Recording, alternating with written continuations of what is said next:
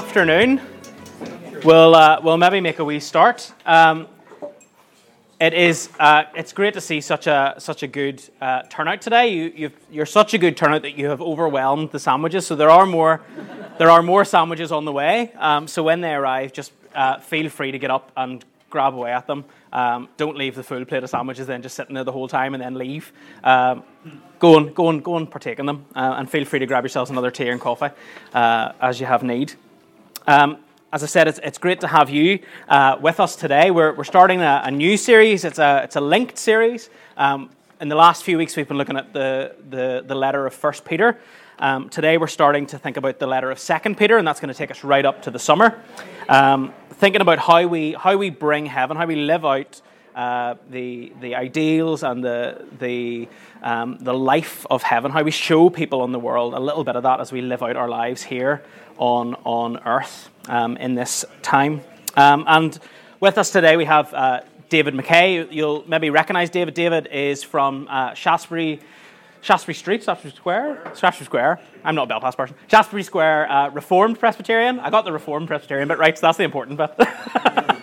um, so David is, is with us. You might recognize David. David pops in every now and again, um, and uh, we've been very lucky to have David with us before speaking. Um, David's one of the, a number of people who come and, and, share with us, and it's great that we have um, a, a, breadth and a, a, depth of people who, who want to come and open up the Bible with us and share with us. So we're, we're thankful for David uh, being here today uh, and for opening up God's Word to us. Um, just before he comes to do that, let me read the passage uh, with you.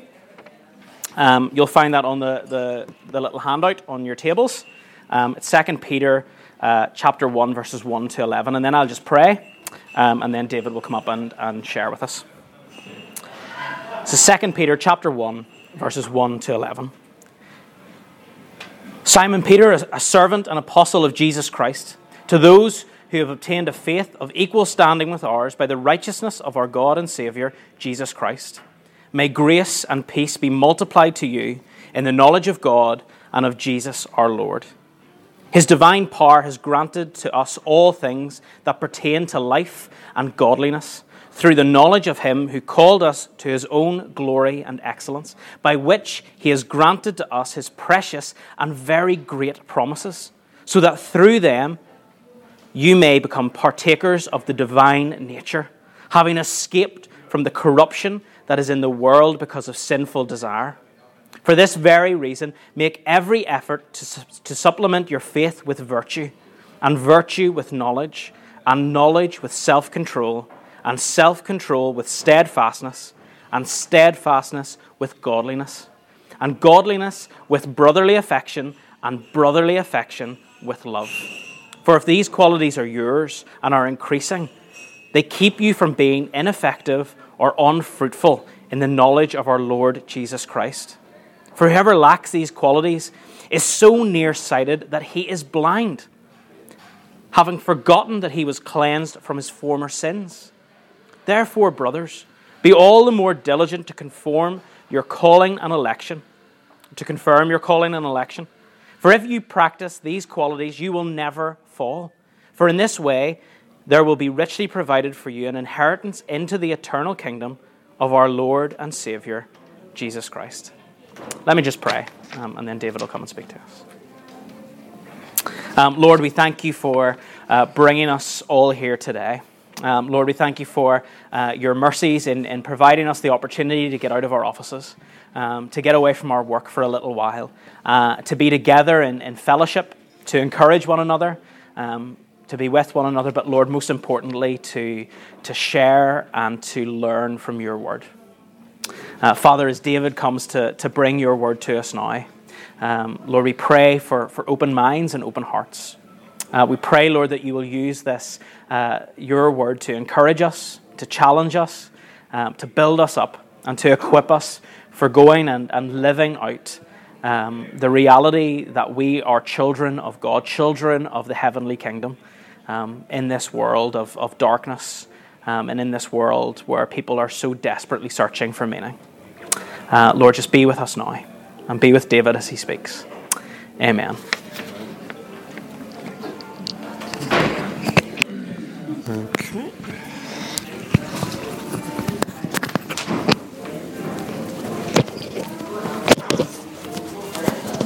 With you in a minute.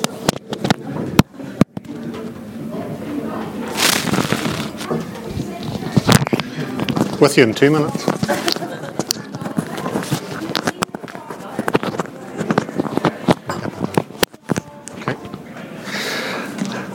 Right, after all that, uh, it's a pleasure to be back with you. Uh, it's also, I think, a great privilege to be involved in this work, congregation in the city centre, uh, but gospel churches need each other. And there's no doubt the city is far too big uh, for any church or denomination uh, to be reaching, to be ministering to, and the need is endless uh, here in the city centre.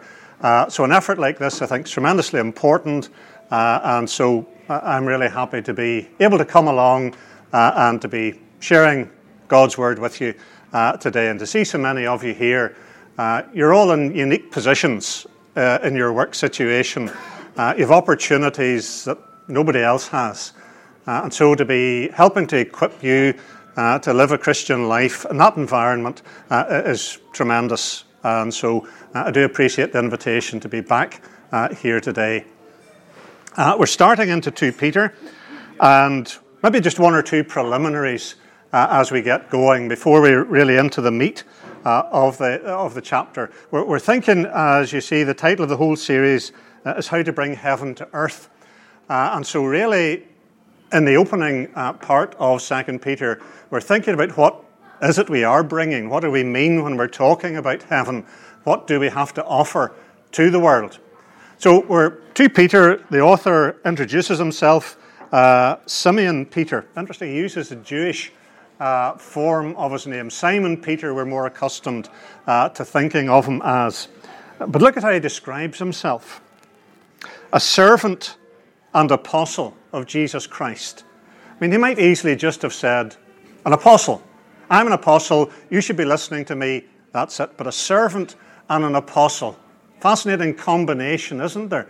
Uh, between the apostle with his authority uh, as God's spokesman, but also a servant and that's how Peter thinks of himself. He's not standing on his authority or his title. Uh, he's a servant, servant of God and a servant of those he's writing to. Uh, and it reminds us, really, Peter, although he's an apostle, is no different from us because he's a man who's experienced God's grace. That's why he's a servant.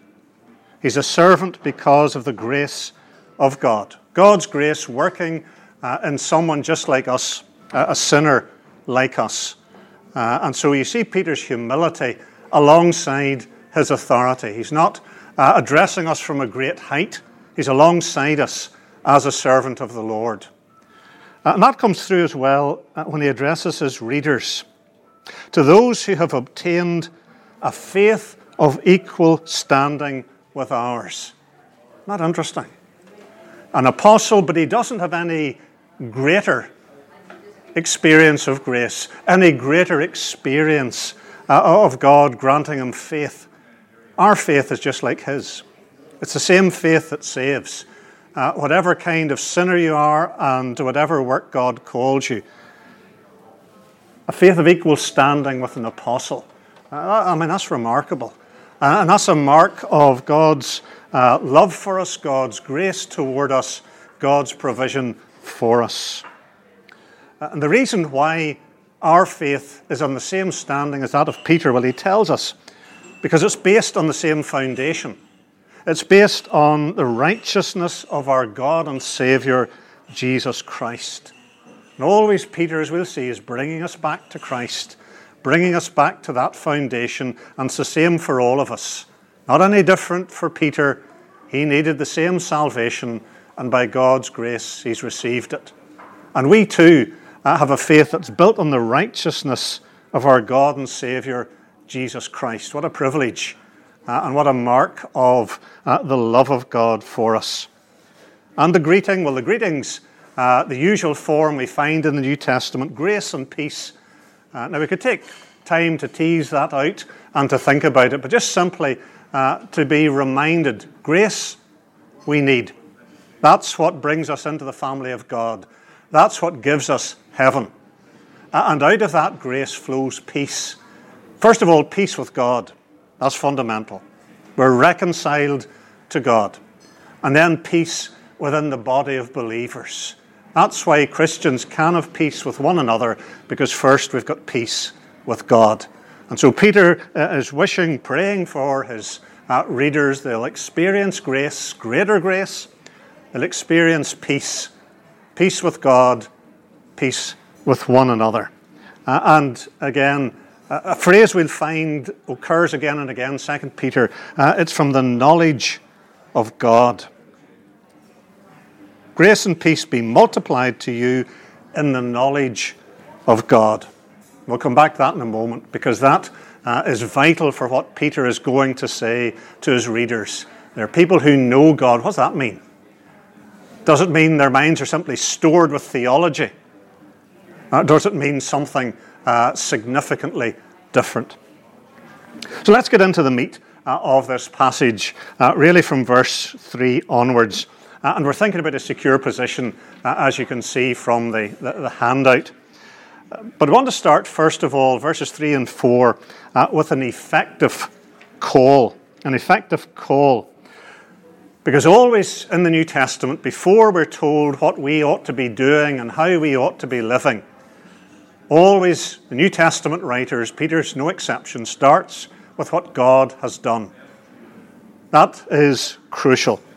He's granted to us, Peter says, all things that pertain to life and godliness. You could read that phrase and we could simply sit and think about that for the rest of our time. Everything we need for life and godliness. Just a magnitude Uh, of what God has provided, everything we need, comprehensive provision. Not just most of what we need, everything. It's all there provided for us. That's our jumping off point in Christian living. God has given us everything we need. And again, you see the importance of knowledge of God. He's given us all things that pertain to life and godliness through our knowledge of Him. Knowledge. Knowledge is an important word in Scripture. To us, often, knowledge is just storing up information. Somebody has a lot of knowledge Maybe they've read a lot of books on the subject, uh, they have a lot of facts at their disposal. But knowledge in the Bible really is a relationship word. When it says in Genesis that Adam knew his wife Eve, it means more than he remembered her birthday. You'd have to hope he did remember her birthday, but it's not simply he had certain information or what was her favourite colour. It was relationship relationship of love, intimacy. And when God knows us, that's a relationship word. God relates to us in grace and love. And we in turn know God, not simply that we can tick off a list of theological facts. I'm not for a moment uh, demeaning knowledge about God. But to know God is to love Him to relate to Him, to have an intimate covenant relationship, really, with God. And so, knowledge of God is vital. To know Him and to grow in knowledge of the Lord. To know Him is to love Him. That's often very different from human relationships. Sometimes to know people better is to go off them a bit. Some of you can relate to that clearly. But to know God better is to love God more. It's a relational word. And so our knowledge of God uh, is something that's filled with warmth, uh, with love, with devotion. Uh, we sometimes think of knowledge as a very cold, abstract thing. Uh, it's not that in our relationship to God. It's shot through with God's grace and love for us and our love responding to Him. And the whole emphasis of Peter, isn't it, is on God's initiative.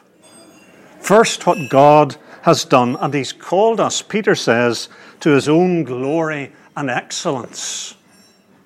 He's called us. An effective call.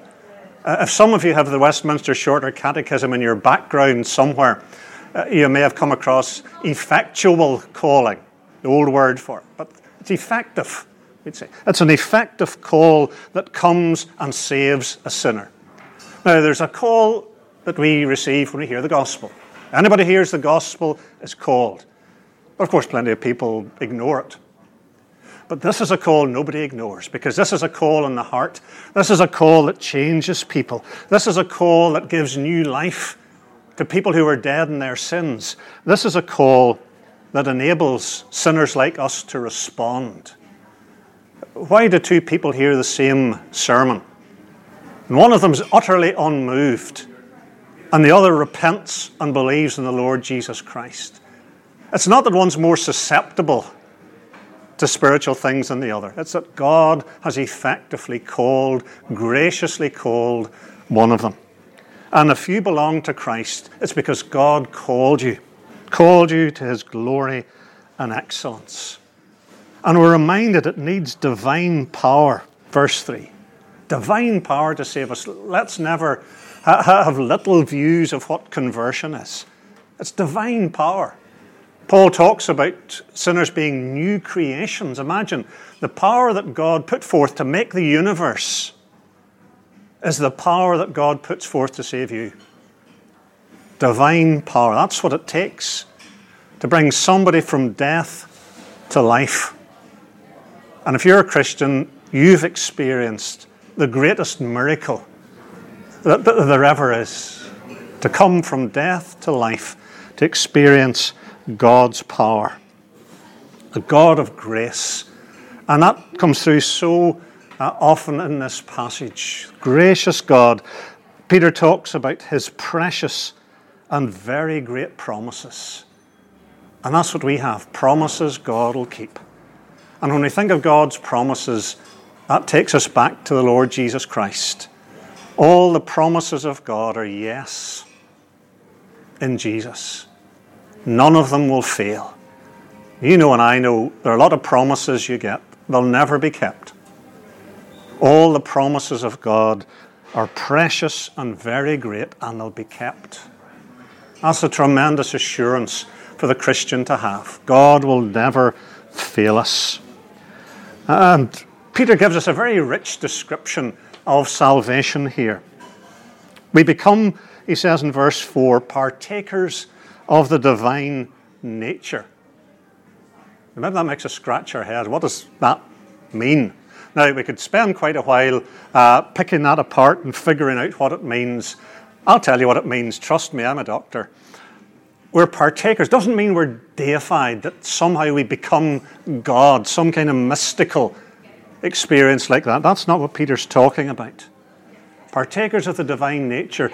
What he's telling us, I believe, is that we share in the likeness of God, his moral perfection. We're being shaped in the likeness of God. In that sense, we're partakers of the divine nature. We're made holy people. We're made people like God who reflect his likeness.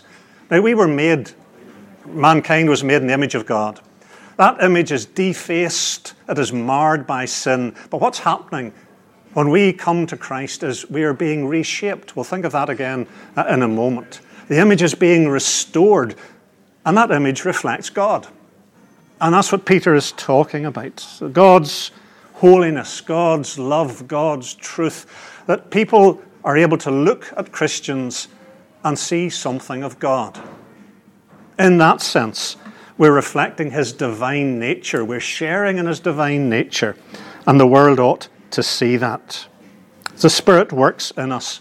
We're being transformed. That's how Paul puts it in 2 Corinthians 3:18. We're being transformed into the same image from glory to glory. Now we look at our lives sometimes and we think there's not much glory there. And yet insofar as Jesus is seen in us, there is glory. And we delight God's heart when He sees something of His Son in us. And so we're partakers of the divine nature. What a privilege! How amazing. That's what God is doing in us. So, this is our starting point. There's been a, definitive change that has taken place. Once for all, irreversible God has done it. Having escaped, Peter says, verse 4, from the corruption that's in the world, having escaped. Past tense. That's important. We are people who've been liberated once for all from bondage to sin and to Satan. That doesn't mean we won't sin again. It doesn't mean that Satan won't succeed uh, in bringing us down from time to time, but he'll never be our master. And sin will never be the dom- dominating power in our lives. So we've escaped, freed from bondage. The decisive blow has been struck. That's how, as Christians, we should think of ourselves. The chains are broken once for all. We've been set free. We are converted. A change takes place that will never be undone. We've passed from death to life. We're not going back. God won't let us go back. We won't be back in bondage to sin or Satan. We've escaped that corruption. That's the starting point. Now, of course, then we have got to go on, as Peter tells us, and live that out in practice. If this is who we are, if this is what has happened to us, what then? And Peter's going to tell us. And so it brings us then to think, secondly, of a transformed life uh, in verses 5 to 9. What God has done isn't a reason for us to sit back and say, God will do it all. I don't have to bother. Rather, it's a stimulus to how we live now. For this very reason, Peter says, verse 5, because of all of this that God has done, here now is the implication for you. To look back encourages us to look forward, not to live in the past. And so here's the challenge he issues make every effort. No idleness, no casualness, no curse. Make every effort. Of course, it's with God's strength. It's by the enabling of the Holy Spirit. No question about that. But we've got to use the strength. Make every effort. There's to be growth, there's to be progress.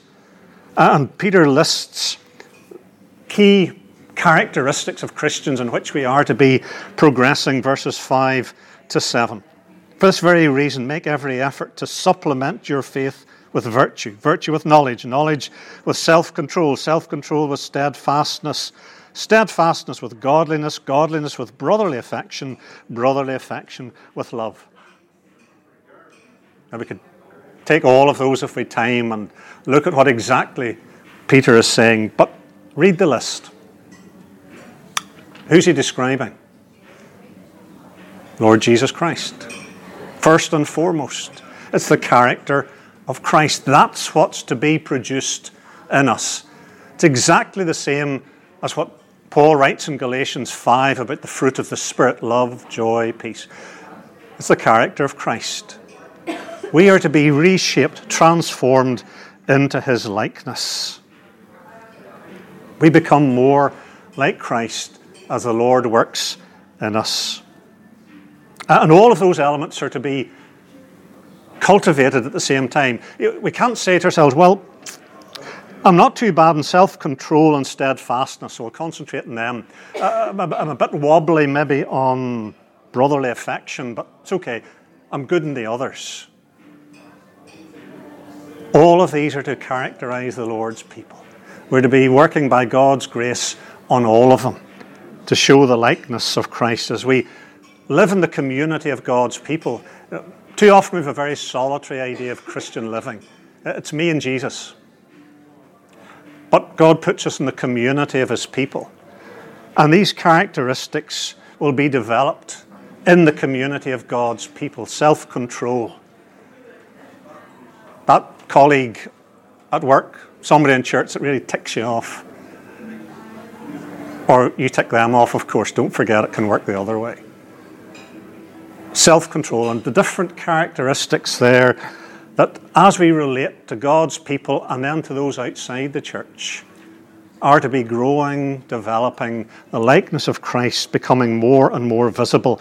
And that's what Peter talks about. They're increasing. If these are increasing, uh, there's never an excuse for sitting back and thinking, well, you know, I've grown a fair bit uh, as a Christian. I'm okay. I can coast the rest of the way. Maybe a temptation sometimes as we get older uh, in life. But we never can sit back and think, done enough. Uh, I've progressed pretty well. Always these characteristics are to be increasing, we're to be growing. Uh, and if that is the case, as Peter says, uh, it'll keep us from being ineffective or unfruitful.